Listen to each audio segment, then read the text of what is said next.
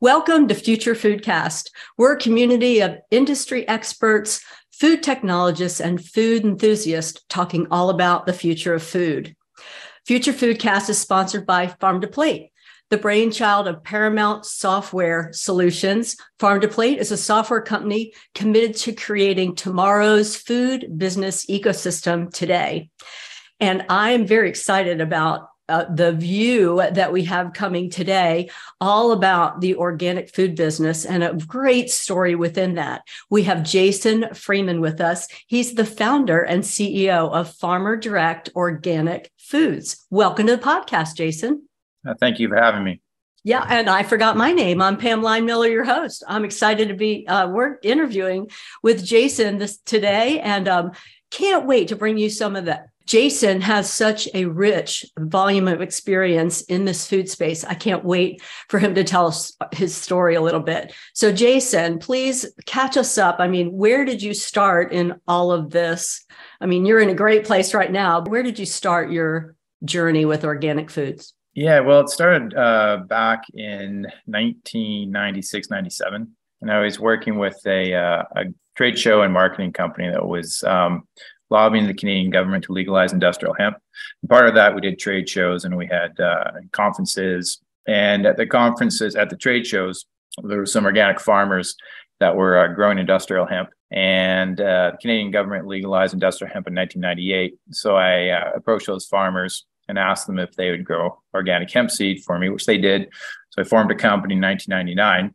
All of our farmers uh, and processes were in Saskatchewan, Canada so in May of 2000, I moved out to Saskatchewan to be closer to that. And in uh, uh, 2001, I sold that company. And then the farmers that were growing the hemp seed approached me and said, Well, we grow lentils, we grow beans, peas, wheat uh, organically. Will you uh, market our product? Said to them, if they formed a cooperative, I would uh, manage their sales, marketing, logistics for them. So that's how Farmer Direct Co-op was founded in uh, May or August of 2002.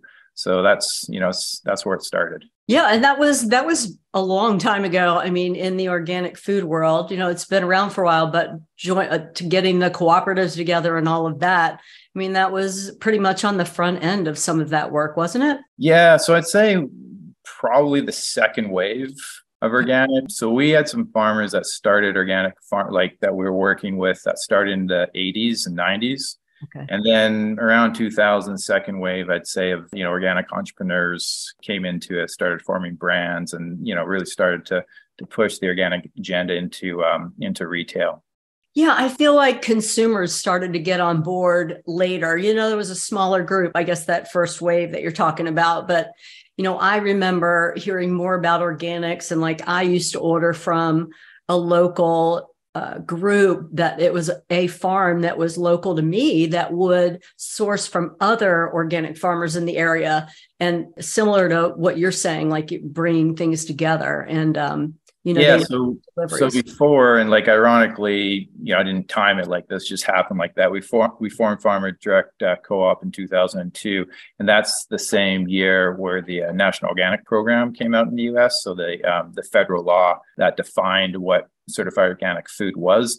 Prior to that you had about 50 plus different certification bodies across the us and so that you know that was great. It was very grassroots, but uh, there was no national rule, so it impeded um, market development in a sense because you know retailers weren't necessarily going to you know get on board when they had to go through. Well, you know we're getting it from this certifier and this certifier, and the rules are a little different. But 2002 came along, and so the law became uniform, and that's when organic food really started to take off. Yeah, and that that's key. That whole standardization across the industry, like you were saying. I mean, from uh, an owner perspective or the the producer perspective, like you said, companies aren't going to try to meet all these different standards. But when we can get like a federal standard, like you said, came across, so that was probably a game changer. But you were still a co-op at that point, and so bring us up to speed. Like, what happened during that time? So in 2002, our, you know, from 2002 to 2011, our main business was um, selling, say, truckloads of, say, uh, large green lentils to uh, organic food manufacturers. Uh, but when the uh, financial crisis hit in 2008, 2009, uh, commodity markets, whether it was organic or conventional, just got totally turned upside down. Prices just evaporated, markets evaporated. And so we got together with the farmers and said, well, we need to find higher volume, uh, sorry, higher margin markets that are more stable. So that's when we decided to come out with the Farmer Direct Co op brand.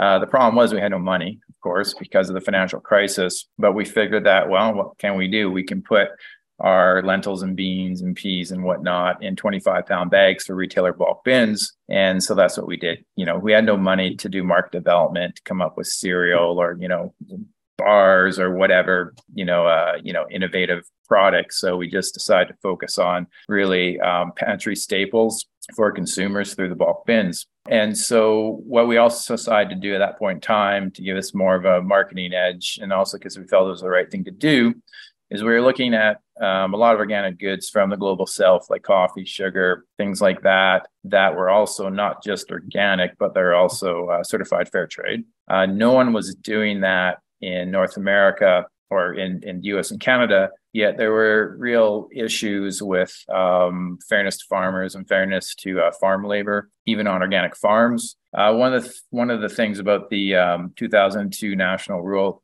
uh, regulation in the states was that they decided to take uh, keep social justice uh, regulations out of it.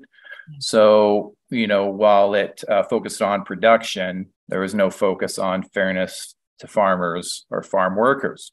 So we hooked up with a group called the Ag- Agricultural Justice Project, uh, which was controlled and owned by farmers and farm workers. So it was a domestic fair trade standard um, that was controlled by the very people that it's meant to benefit. So we're like, well, this is a really strong standard.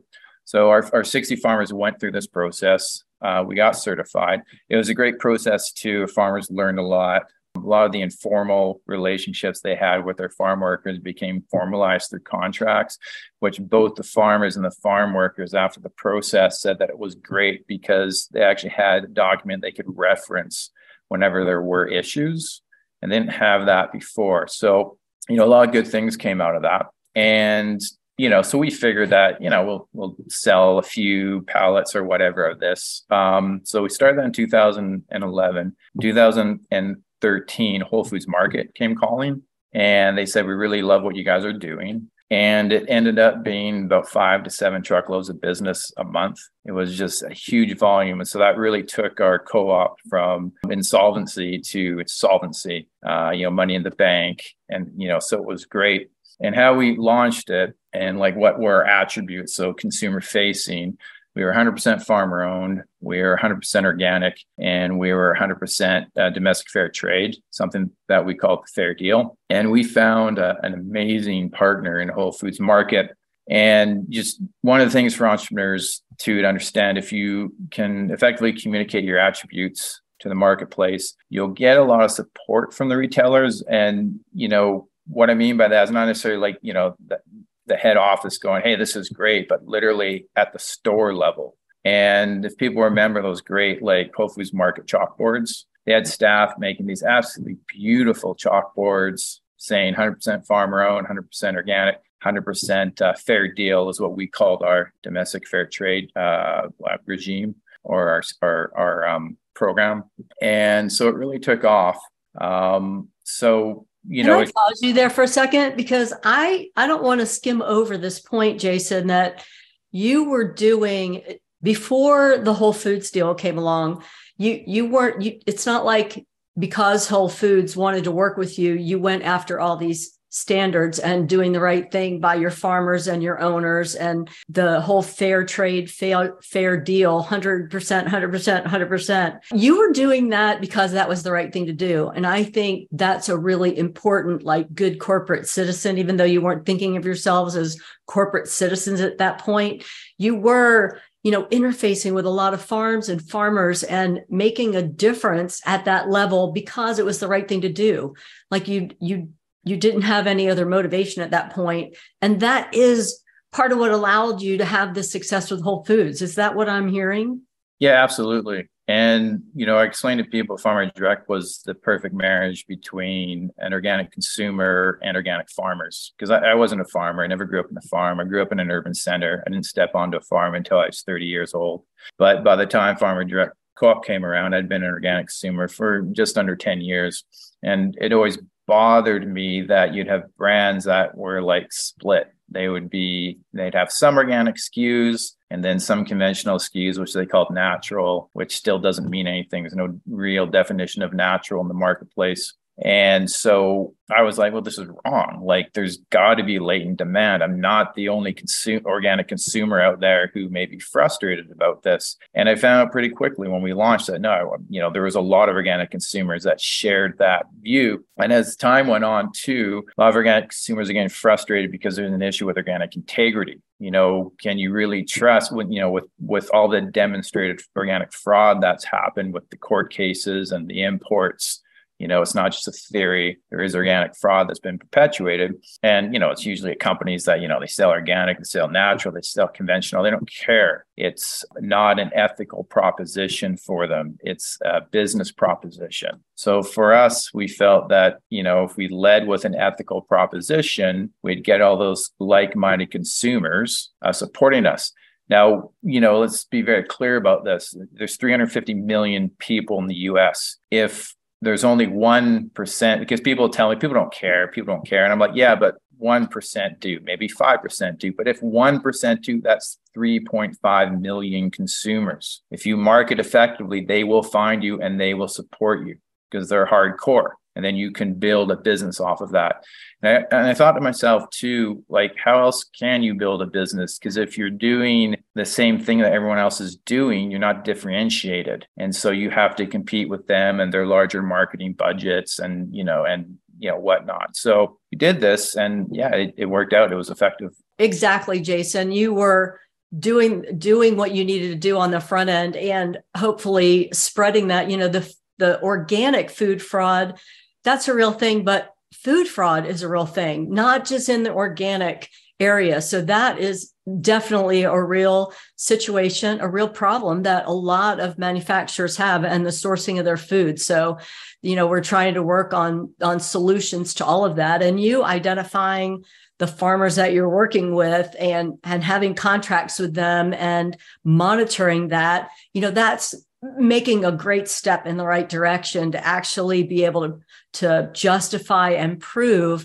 that you really are producing the um, organic food. I know you've had some challenges with regulations with organics and what's organic and what's not organic. I, I don't want to get in the political realm here, but I know there are people that don't necessarily know food as well that are making uh, policy around organics. And why don't you share a little bit about that and what you see as kind of purely organic food and not organic food? Yeah. So, you know, you have to have a real, really realistic expectation about our system. And um, one, you know, so it was great when federally the US government came out with um, the 2002 regulation.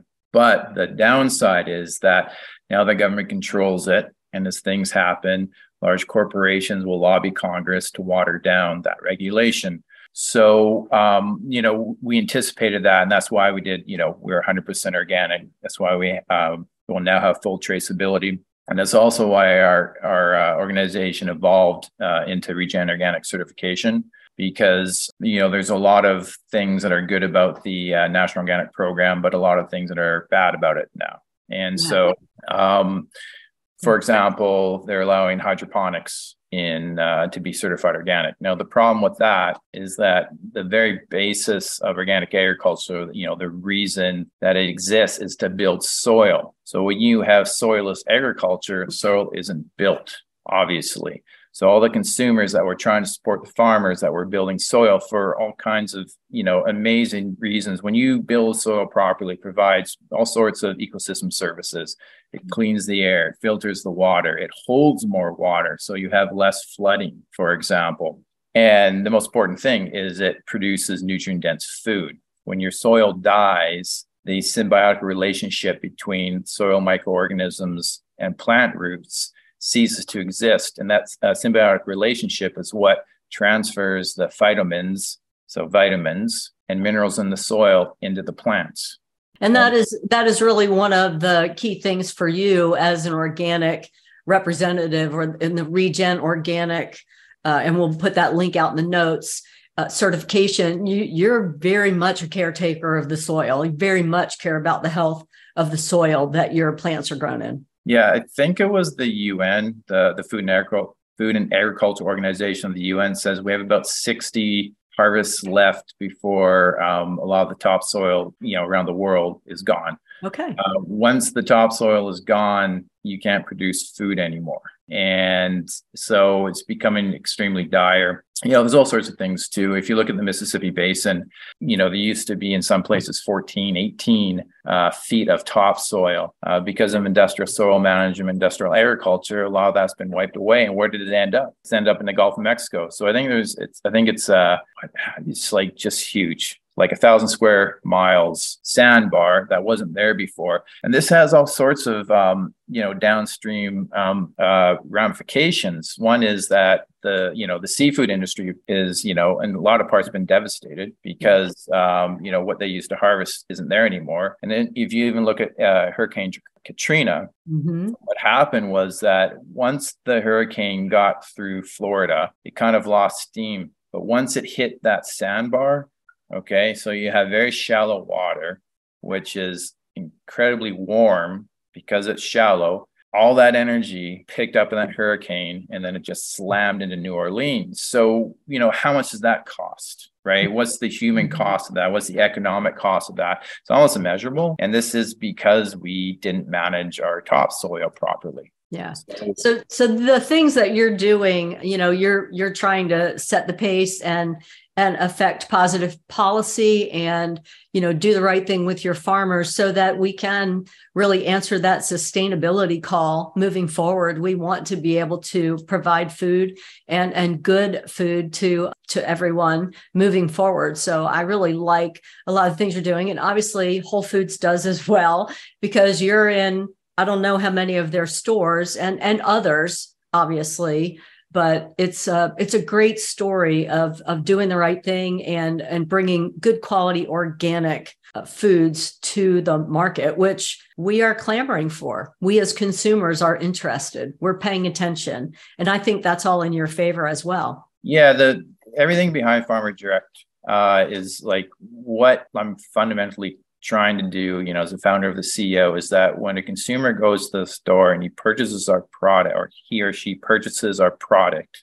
they know and they are confident that those grains were produced in a way that builds soil. Okay. It doesn't matter, you know, where it is in US or Canada, which farm it's coming from. Every time you buy a farmer direct product, it's building soil. You know, it's um, it's part of the solution. So they don't the consumers are busy, right? They're getting all thousands of marketing messages thrown at them every day. Don't want them to have to be worried about, well, is this brand really saying what they're doing? You know, we're still 100% organic. We're never not going to be 100% organic and we're elevating that beyond just the NOP to Regen Organic uh, certification. And so, actually, right now, if you're interested, you know, a lot of people like oatmeal. If you go right. to Whole Foods Market, bulk bins, and uh, a number of independent retailers in the U.S., their bulk bins, um, you can buy your oatmeal, for example, and can feed your family. You know, something nutritious that you can trust that is part of solution.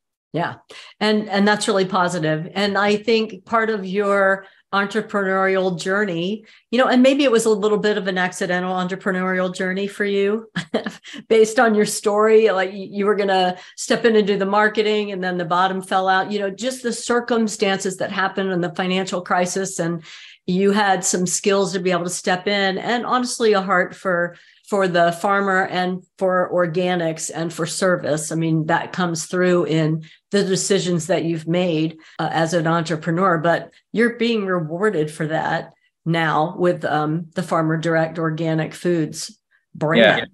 So. yeah, absolutely. So I guess more more of the story is um, yeah. so I uh, I worked uh, you know as the um, the general manager at Farmer Direct Co-op till 2016. So I, I left after 14 years. Uh, the reason, um, so the reason I left uh, Farmer Direct Co-op is me and the board had disagreement in the direction that the co-op should go. Um, I wanted to continue to focus on the retail and expand that.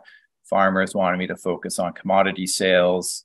And, you know, the thing about commodity sales is you have to spend a lot of money on infrastructure. So, for example, if you want to sell wheat in an elevator where you have to blend the wheat, if you want to do flour, you need to build a flour mill. Uh, you know, these are multi-million dollar investments nowadays. And so, you know, I said to farmers, let's just wait, let's be patient, let's build our profit, our retained earnings through the higher margin retail sales. Let's really cultivate this because it's working. Uh, there's a split between the board. You know, half of them want, you know, agreed with me, the other half didn't. So, I, you know, at the end of the day, I said, hey guys, 14 years, this retained earnings, money in the bank. You know, I'm going to leave. You know, so we left on good terms. But unfortunately, by 2018, the farmers got into uh, financial trouble um, because you know what entrepreneurs, if you want to get in the food industry, you need to understand is it's incredibly capital intensive and it's just expensive dealing with the distributors. If you're not on top of it, there's all sorts of chargebacks and fees that uh, you know because entrepreneurs are watching this. Um, just as an example, yeah, it was this fiscal year um, one of our distributors literally took $130,000 from what they were supposed to pay us oh. uh, in fees until they we realized that those weren't our fees; those are fees they were supposed to take from another company. Oh my god! Got the money back, but you'll get it back in six months. So my point is, there's one hundred thirty thousand dollars out of your cash flow. There's nothing you can do about it. You yeah, just have to wait yeah, you have to be diligent. So, you know, it's incredibly capital uh, intensive.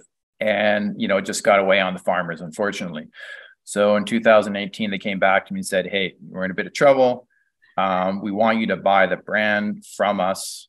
And, you know, we still keep buying our grain. And I said to them, okay, well, I'll, I'll do that. Got together with my business partner, Luke Zigovitz, and we formed uh, Farmer Direct Organic Food. Uh, sorry, Farm Direct Farmer Direct Organic Foods, and we went to marketplace. We salvaged a lot of our relationships. I, I remember that the first meeting that we had as I flew down to Austin, Whole Foods Market head office, and said, "Hey guys, mm-hmm. you know, can we you know salvage this relationship here?" And they're like, "Glad to have you back." And yes, and so we relaunched as Farmer Direct Organic. That's the brand name. Uh-huh. And this time the attributes were different. Still 100% um, organic, will always be 100% organic again because there's a real issue in the marketplace as an organic consumer with organic integrity. You know again too many brands playing both sides of the aisle you know whether it's conventional natural and organic. And so it gets confusing for the consumers. So we're like no we're not going to do that. We're going to we're focused on being 100% organic. And then you know instead of farmer own we're like what do consumers want? If we're not going to be farmer own what do they want? They want traceability. They want to make sure that it's actually organic and so all our products are traceable back to the family farm. Um, so we have that traceability and we don't. So right now, everything we purchase is from US or Canadian farmers. But our rule is that anything we grow here, um, we won't offshore. Okay.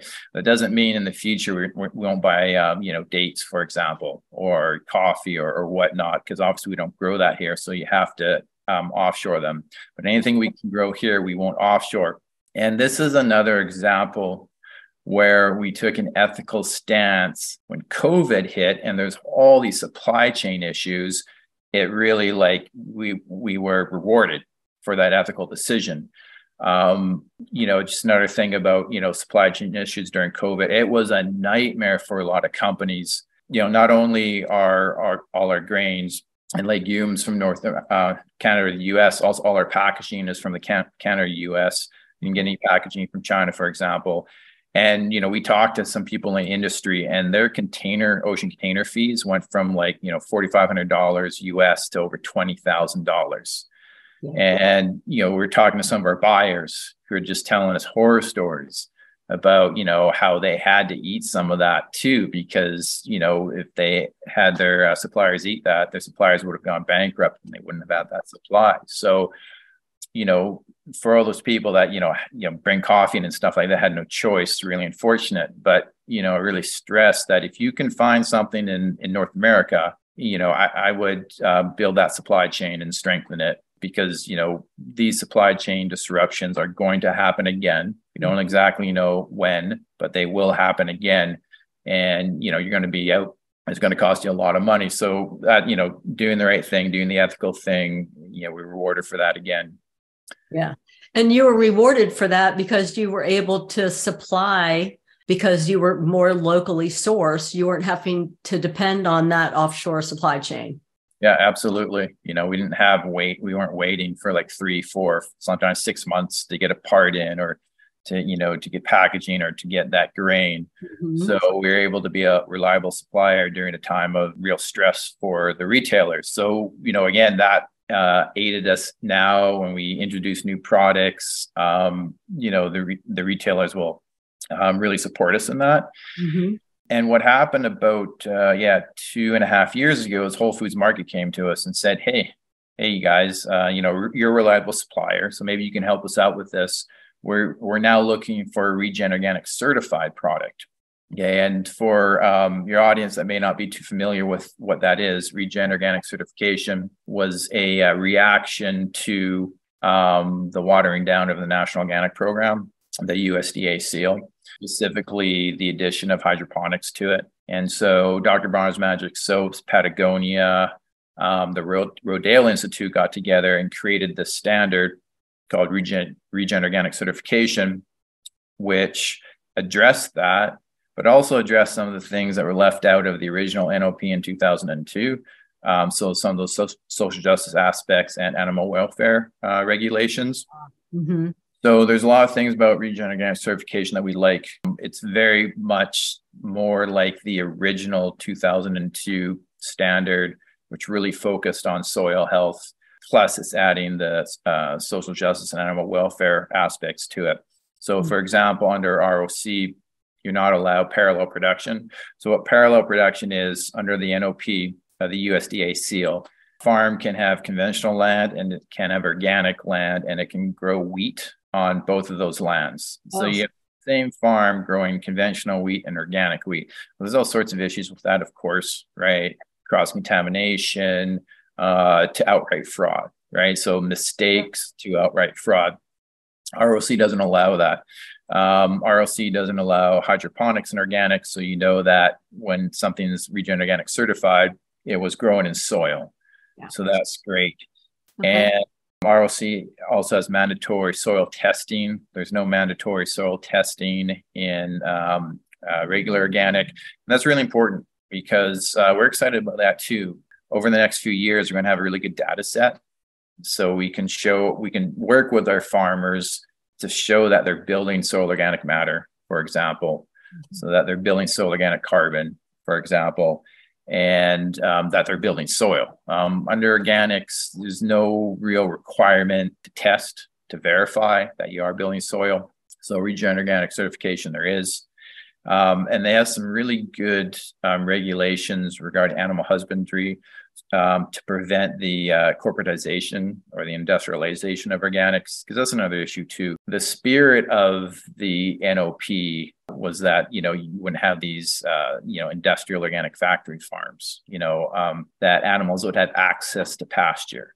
Well, when it goes from a spirit to becoming an interpretation, you know, well, you know, there's a door over there that the animals can see, so you know they could choose to walk out of if they wanted to you know so you end up having these like massive industrial dairies for example in the middle of the utah desert that have the you know these huge irrigation pivots that are growing the um, the grasses for the animals to eat for example um, and the corn for them to eat versus say you know an organic family farm in the in the midwest in wisconsin that's you know a few hundred acres and they're rotationally grazing and you know where you where the consumers think that their milk is coming from it's not. And the problem is that those farmers that are doing it right, those appropriate scale family farms, have to compete against these industrial farms. And where you really see it hurt them is in all the private label milk uh, with the retailers. So most of the private label organic milk in the US comes from these larger industrial operations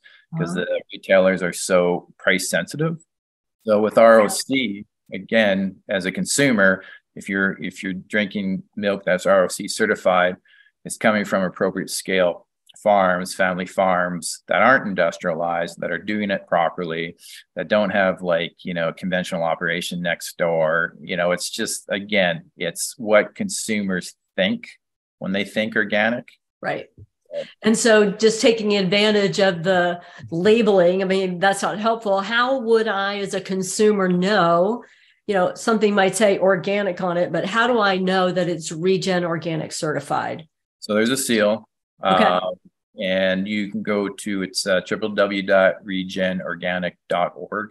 Great. Yeah, and you can learn all about it.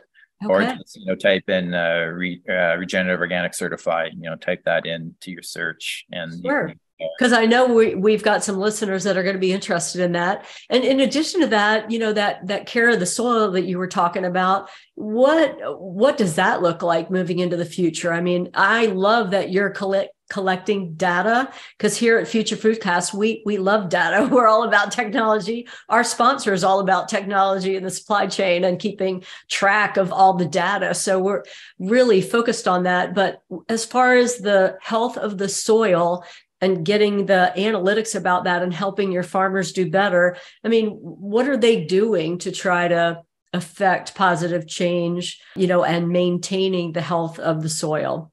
So a lot of them are doing rotational grazing, for example, which is you know you do it properly, and that's that's the way you build soil. You know, we have one farmer, uh, for example, that he's got um, he's got he rotationally grazes cattle and grows crops, and he's showing you know increased yields, higher quality, and you know he's building soil. It's it's amazing. It's a beautiful farm. That's the way you do it. Some of them are using advanced composting techniques too there's some really interesting things that are um, coming out of South America, out of the Amazon. Actually, you want me to talk about that a little bit? Uh, yeah, I would love that. I think our consu- our listeners might be interested as well.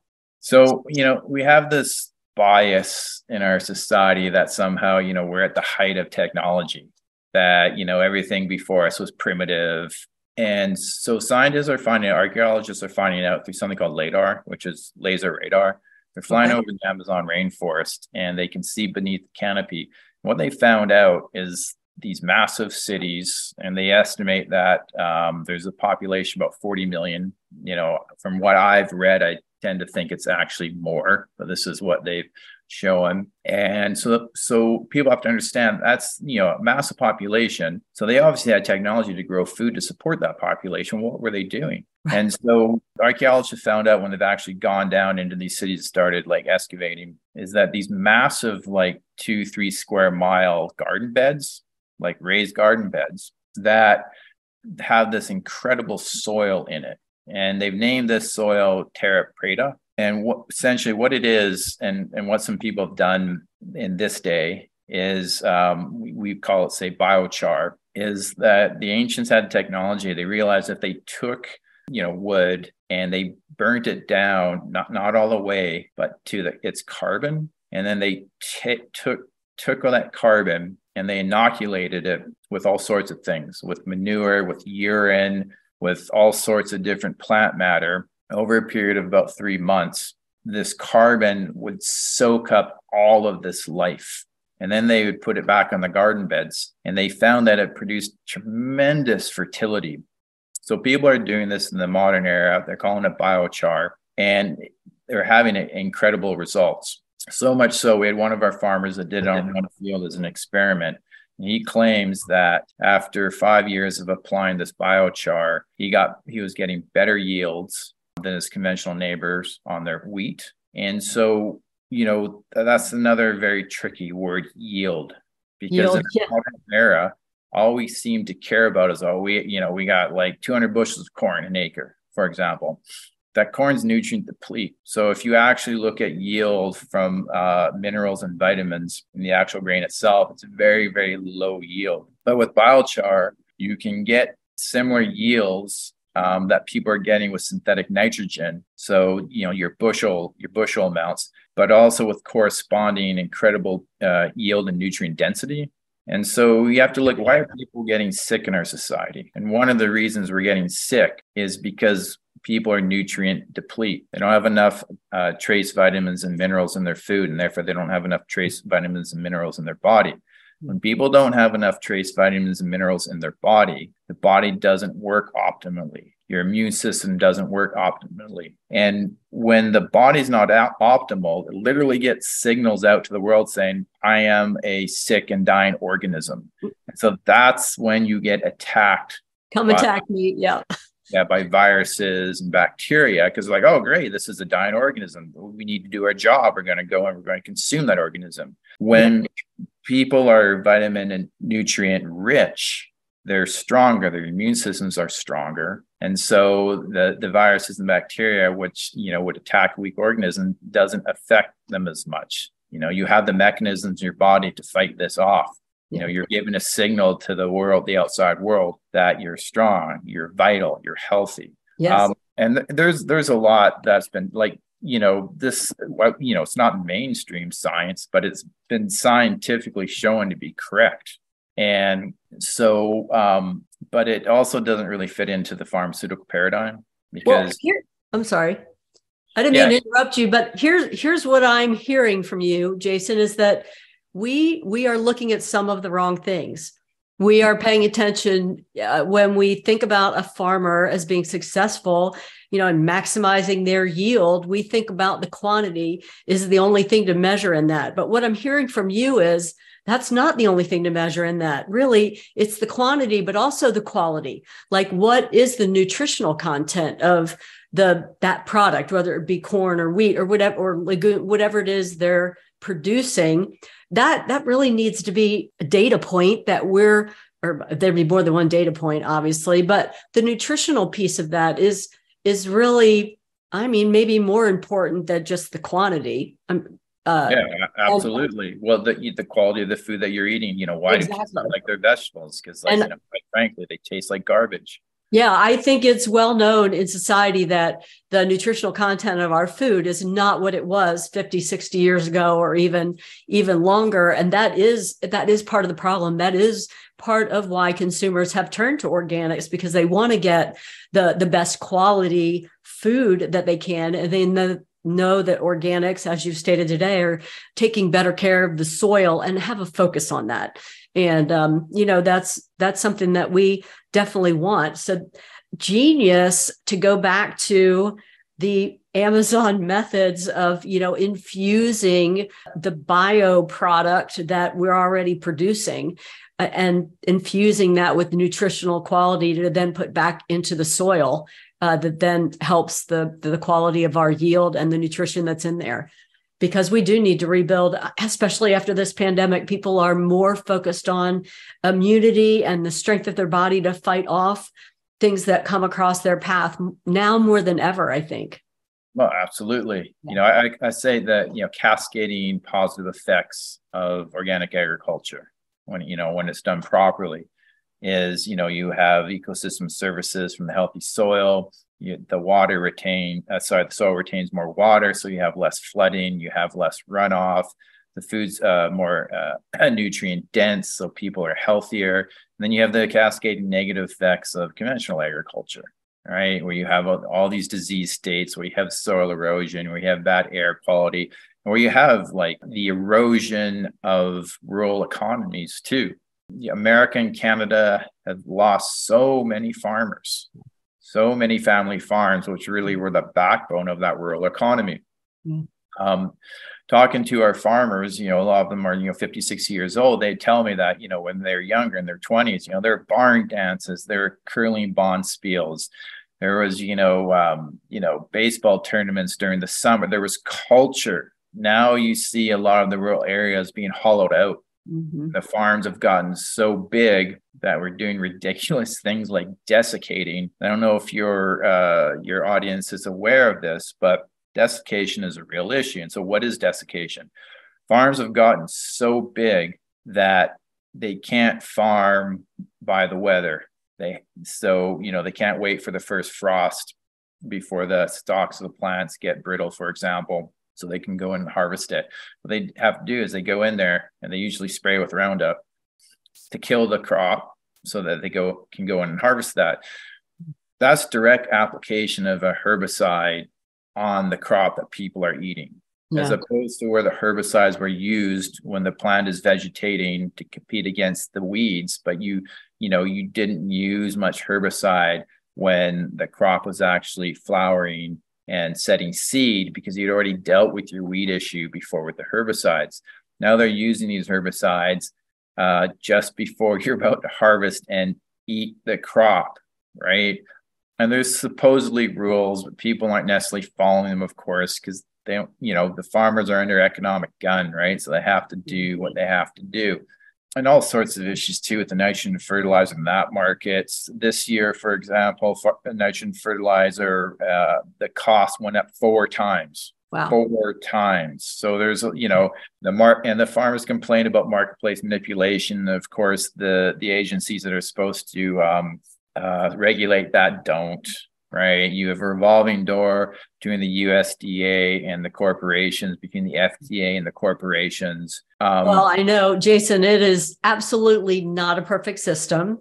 And I'm excited that there are people like Farmer Direct, Organic Foods that are you know doing the right thing and kind of leading the way and you're not alone i mean i've talked to to others who are really caring about what's going on with our soil so i hope that you know consumer sentiment and and how we vote with our pocketbook essentially what kind of foods we want by what kind of foods we're buying you know can hopefully turn the tide in the right direction. But i think there's a lot of movement out there and i, I really appreciate you bringing that to the forefront and we have covered some really great topics today, but I do want to give you the opportunity if there's anything you'd like to share with our audience that we haven't touched on that has to do with um, entrepreneurship, organic foods, whatever you might want to share before we sign off today. Yeah, um, I don't know of any successful entrepreneur where it's been a straight and easy path.